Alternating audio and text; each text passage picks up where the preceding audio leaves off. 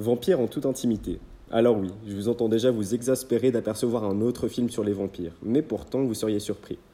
Le pitch est simple. Quatre vampires des temps modernes en colloque qui doivent surmonter d'immenses défis comme par exemple faire la vaisselle. Oui oui, sans blague. Sans, vous avez compris, c'est des vampires.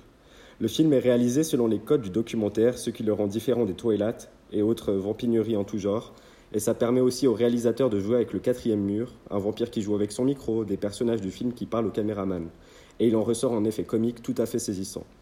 L'humour du film mise beaucoup sur l'absurde et c'est un pari réussi. Les blagues ne paraissent pas du tout redondantes, bien qu'elles soient à peu près toutes basées sur le vampire et tout le folklore autour.